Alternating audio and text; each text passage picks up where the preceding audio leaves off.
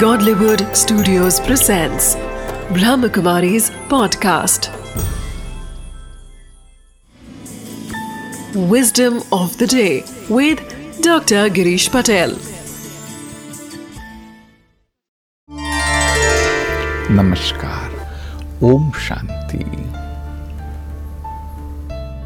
हम सबको डर लगता है और आपने देखा होगा कि डर एक ऐसी चीज़ है कि जो आपको पैरालाइज कर सकती है, जैसे लकवा हो गया, व्यक्ति कुछ कर नहीं पाता है।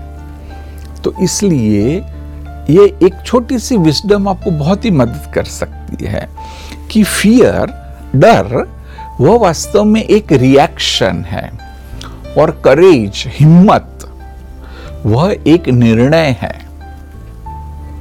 तो इसलिए आपको अगर फियर पर विजय प्राप्त करना है, डर पर विजय प्राप्त करना है तो हिम्मत वह जो निर्णय है, वह निर्णय को सदैव कायम रखो। या तो वह डिसीज़न पक्का करो कि भले आउटकम मेरे कंट्रोल में नहीं है, परंतु निर्णय तो मेरे कंट्रोल में है। इसलिए मैं पूरा करेज का ही निर्णय लेने वाला हूँ, हिम्मत का ही निर्णय लेने वाला हूँ।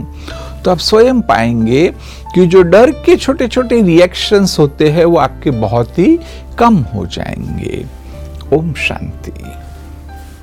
Wisdom of the day fear is a paralysing emotion fear is a reaction and the antidote for that is courage because courage is a decision always choose courage to transcend fear.